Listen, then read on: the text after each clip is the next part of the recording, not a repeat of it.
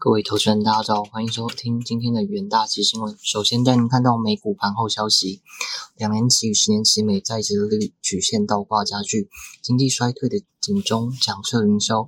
六月消费者物价指数公布前，市场信心不足，美股周二开盘后震荡走低，能源股带头下杀，科技股尾盘卖压沉重，微软暴跌逾四百分。道琼收黑近两百点，纳指下跌近一 percent，标普挫低零点九二 percent，只有费半指数小幅收红零点一八 percent。市场最关注的两年期和十年期美债值率曲线周二倒挂加剧，不断发出经济衰退的警告。十年期美债值率跌至二点九一 percent。二年期的升至三点零一 percent，创二零零七年首见最高水平。投资人近期似乎回避股票等风险较高的资产，转而青睐美债和美元等传统避险资产。投资人正等待周三公布的六月消费者物价指数 CPI 报告。经济学家普遍预测，美国六月 CPI 年增率达八点八 percent，要再创四十年的新高。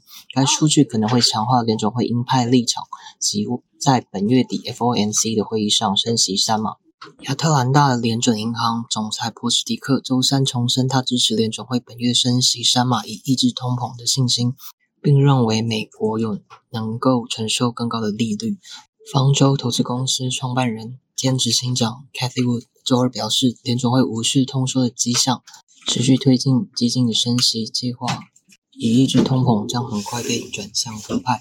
全国独立企业联合会。周日公布数据显示，美国六月 NFIB 的小企业乐观情绪指数下跌三点六点至八十九点五，跌幅为两千二零二零年以来最大。三十四 percent 的受访企业认为通膨是营运业务的最大问题。分析师预测，如果高物价持续下去，拜登所在的民主党将在十月集中选举中吞败。拜登政府试图平缓市场担忧。白宫经济顾问周一发布备忘录指出，六 CPI 数据很大程度上不会反映天然气价格下跌。接下来带您看到 H 五十的盘后新闻。七月十日，中国官方新增的 COVID-19 的病例。为三百四十七例，因传染力更强更快的 Omicron 亚变异株 BA. 点五相继攻入上海市的北北京市，当地又浮现疫情卷土重来的迹象，引发市场担忧，中央会实施更多的防守政策。在个股消息方面，中国网络巨头腾讯裁员扩散至香港，传腾讯预计在近月将 CSIG 云。与智慧产业事业群裁员近两成，当中就包括香港员工，涉及约十多人。腾讯也冻结当地的招聘，让市场开始关注这波中国网机裁员的状况。展望后市，中国疫情风控风险上升，交易量萎缩，市场观望情绪浓厚，短线 H 五十期货延续偏空格局，向下回撤极限。再是能源市场的消息，原油期货价格周日大跌。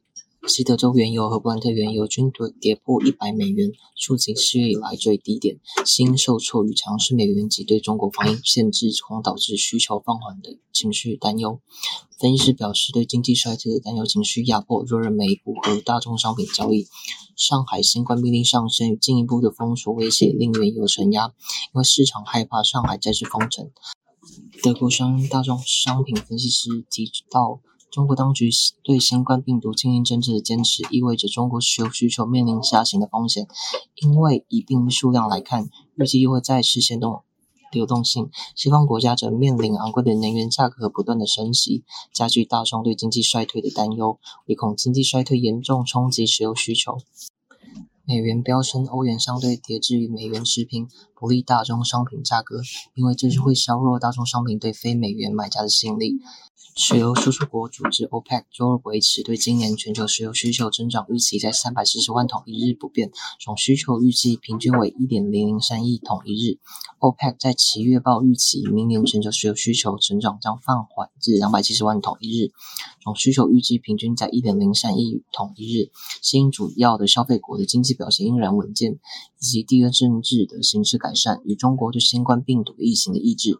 美国总统拜登本周末将拜访。沙特阿拉伯分析师认为，沙特阿拉伯可能会准备多少放宽一些生产限制，但供应前景恐怕难因这次拜访就发生重大的转变。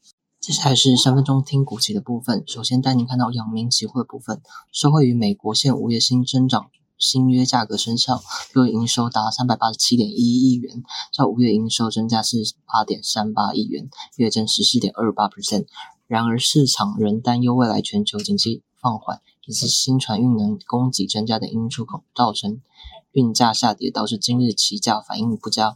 远大期研究团队认为，由于经济的情势拖累。货运需求导致运价持续承压，不利公司营运表现。七月十二日，阳明期货下跌六点一七 percent，期价维持低档震荡。在新兴期货部分，由于通膨导致科技产业终端需求减少，PC、伺服器等消费性产品销售展望不佳，因电脑应用占。ABF 载板需求四十到四十五 percent，加上供应链的库存所以普遍处在高档，下半年载板的拉货力道恐持续下滑。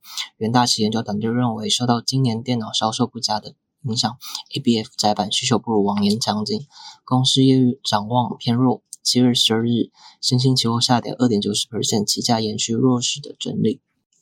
在联用期货的部分，联用。